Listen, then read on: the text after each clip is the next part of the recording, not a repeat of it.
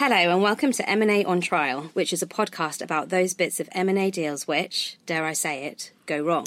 Each week we'll be discussing what happens in real life when those words negotiated late into the night end up in dispute. We are your hosts, Harriet Martin, Senior Associate at Clifford Chance, specialising in M&A. And Sachin Trikha, I'm a partner at Clifford Chance, specialising in arbitration and post M&A disputes. We're going to keep it simple, have some fun, and hopefully give a fresh perspective for those of you, legal or business side, doing English law M&A deals across the globe.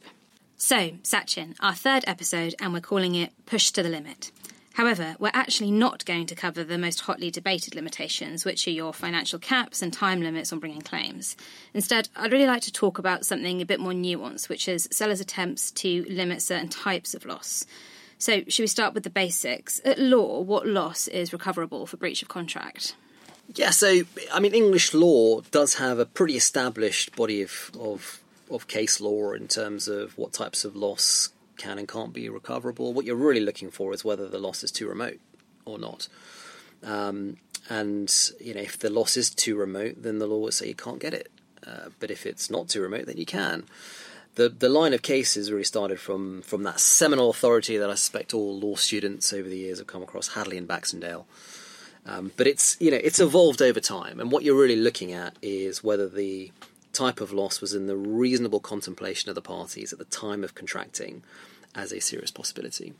And if it that type of loss is, then in principle you should be able to recover it, subject of course to other rules around mitigation and whatnot. Um, so you know, dare I say it, Harriet? I think the law will tell you what type of loss you can and can't get, but we see in our deals um, all sorts of limitation of liability provisions around direct losses and indirect losses and consequential losses and you know I've sometimes wondered why parties include those clauses. Perhaps you could tell me. Yeah, absolutely. So I think I think where you know this really comes to bear is so say in an, an SPA context you tend to have um, quite long provisions on the, the sellers, and it is usually the seller's limitation of liability, although buyers will sometimes try to argue for it as well.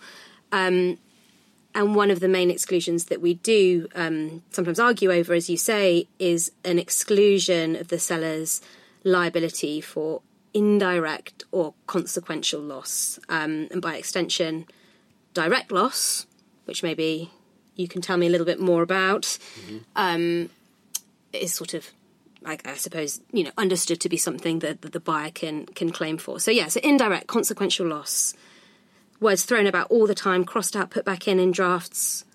What does it really mean in practice? Yeah, I mean, these are quite amorphous concepts.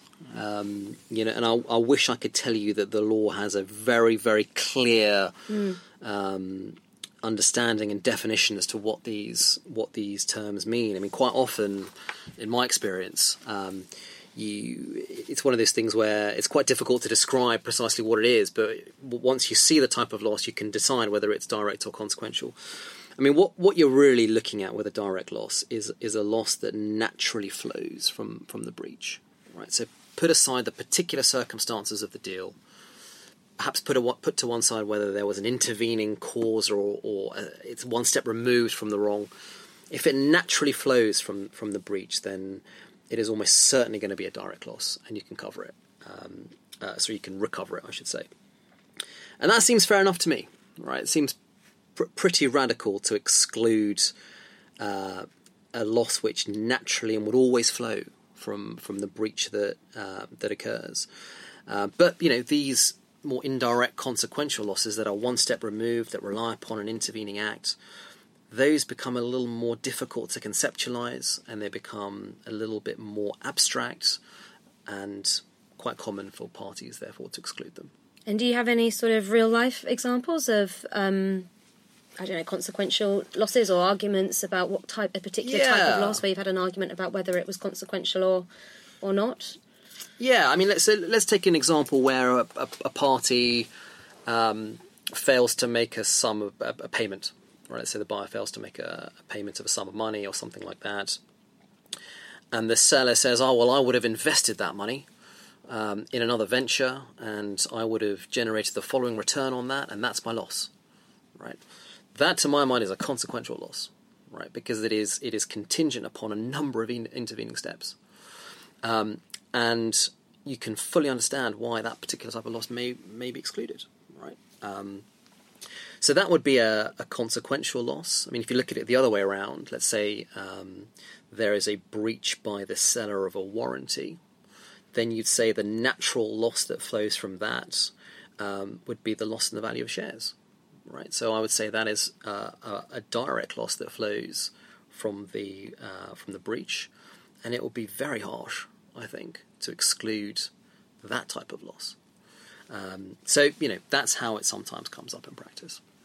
And I think what we sometimes see um, on a sell side is a seller arguing that loss of profit should be excluded, so they're not liable for any loss of profit. Mm-hmm. Um, what would you? What would your take on, on that be? You know, loss of profits is quite an interesting one.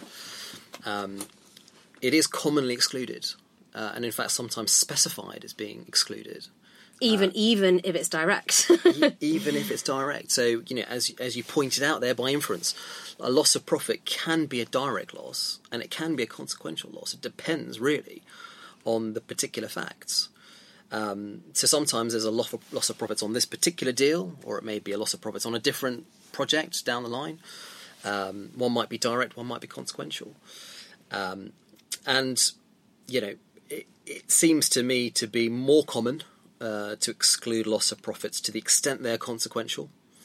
Less common to exclude loss of profits if they are a direct loss, but you've got to be careful with your wording, yeah, right, in your clause because if you leave that, you know, unclear, there's a risk.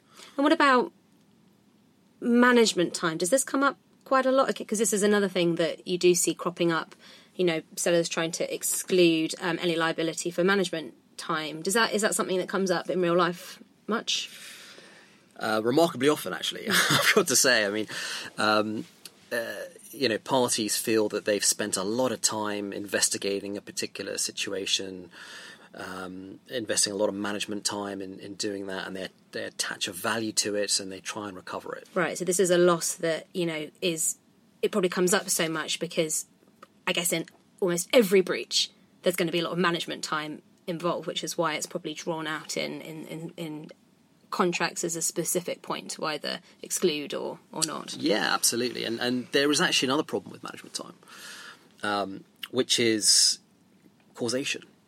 Right, it's proving um, the causative link between the two because quite often uh, management would have been paid anyway, right, for the time that they incurred. If they are salaried employees, for example, um, they would have received their salary even if this breach had happened or not. So, sure, management might have spent some time on a, on a particular issue, but prove that that was an additional loss suffered uh, as opposed to something else. So, management time is, you know, it's one of those heads of loss that is felt very strongly, very difficult to recover. Yeah, I think that's. I think it's really interesting. What we're really getting from this conversation is that there's all sorts of kind of costs incurred, and actually the art of putting or the yeah, the art of putting one thing or arguing which things should go into which bucket um, probably keeps you very busy, I imagine. It certainly does keep you very busy. And, and, one thing I would say, perhaps as a threshold point, is that when something goes wrong, right, when there is a breach or a legal wrong or something like that, it's typically the first question that that people ask, which is, "What can I get? Right? What can I recover?" And the next thing you look at is your limitation of liability clause. Right? So those clauses really, when you get to a dispute setting, are so important. And I just wonder how much attention is given to them, Harriet. Oh, don't worry. Plenty of attention is given late into the night, but plenty of attention. Um, I would say that there is a clause that we do often put into, well, we always put into SPAs acting on the sell side, which is that um, none of these limitations apply in the case of fraud.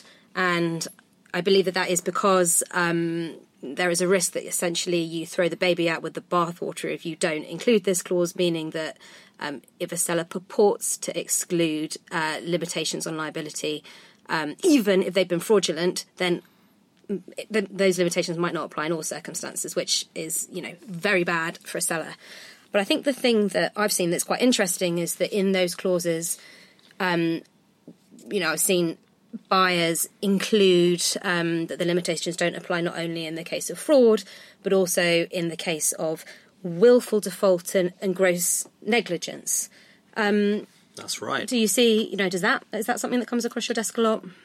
uh, remarkably often. Um, and you know the, these are, as you say, co- common terms that you see in in SPAs. Um, and indeed in other contracts, they are caveats to limitations of liabilities and caps on liabilities. Um, and you know they are creatures of contract. There- There is no cause of action at law for gross negligence or willful default. But what the parties are really doing there, in my view, is saying there there is that they're talking about the character of the wrong. Right there, there is particular breaches or legal wrongs that they regard as so egregious that they will operate to disapply your limitation of liability. So willful default, you know, in certainly in its most stringent setting, intentional wrongdoing. Right, I know something is wrong, but I'm doing it anyway. Right, these these types of wrongs are felt quite strongly, but actually quite difficult to prove, and and you know for good reason because they have such drastic consequences. Right, they will disapply your bargained for limitation of liability. That's a, that's a that's a big deal. So, you know, quite hard to fall into these categories, but commonly argued. You can see why there's a tension there. On the buy side, you can see why you wouldn't want your seller to recklessly breach, for example, the interim operating covenants or promises that the seller will run the business sensibly in the period before the buyer can get their hands on it. Equally, on the sell side, sellers may want to know that, come what may, there's a limit to their potential liability. Unlimited liability is probably a very unattractive concept for sellers. There is other, there is more though, right, than just damages. Should we talk a little bit about, you know, repudiatory breach? A little bit about what that means and how that can um, have, you know, quite drastic impacts, particularly for a seller. Yeah. So, um, yeah, that, I mean, damage, damages certainly is is is a monetary remedy for for a wrong uh, or breach of contract. Uh, sometimes a breach can be of such severity that we classify it as a repudiatory breach, and let's just be clear as to what that means because it's quite a it's it's quite a loaded concept under English law. But you're looking at a substantial failure to perform. Right, a substantial failure to perform. A, a regular breach of, of, of, a, of a clause may not in itself be a repudiatory breach. You're looking for something which, you know, amounts to, um, as I say, a substantial failure. So, you know, let's let's say in a supply of goods context, I agree that I will uh, sell you a car, or I'll make and sell you a car, um, and I deliver the car to you, but it doesn't have an engine.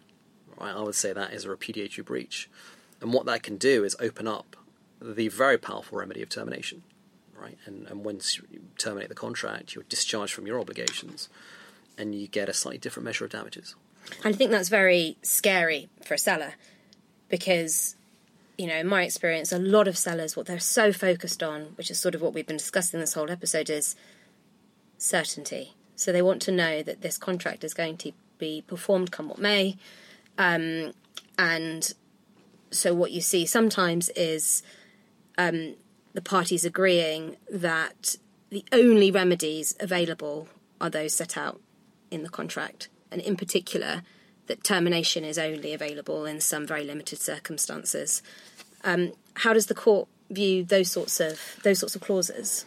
Yeah, and and they are quite common as well. Uh, these exclusive remedy clauses. So wh- whatever remedy is specified in the contract, perhaps the termination regime, um, that is the only remedy available to a party. The, these are um, these are enforceable. The court will uphold them, uh, provided that they cl- they are clear. Right, excluding your common law rights is a big deal, and the court will look for very clear words um, before it reaches that conclusion. So, you know, don't leave it to inference that the remedies are limited to what's in your contract. Make it absolutely express that you know the parties are limiting their remedies to that in the contract and excluding their common law rights.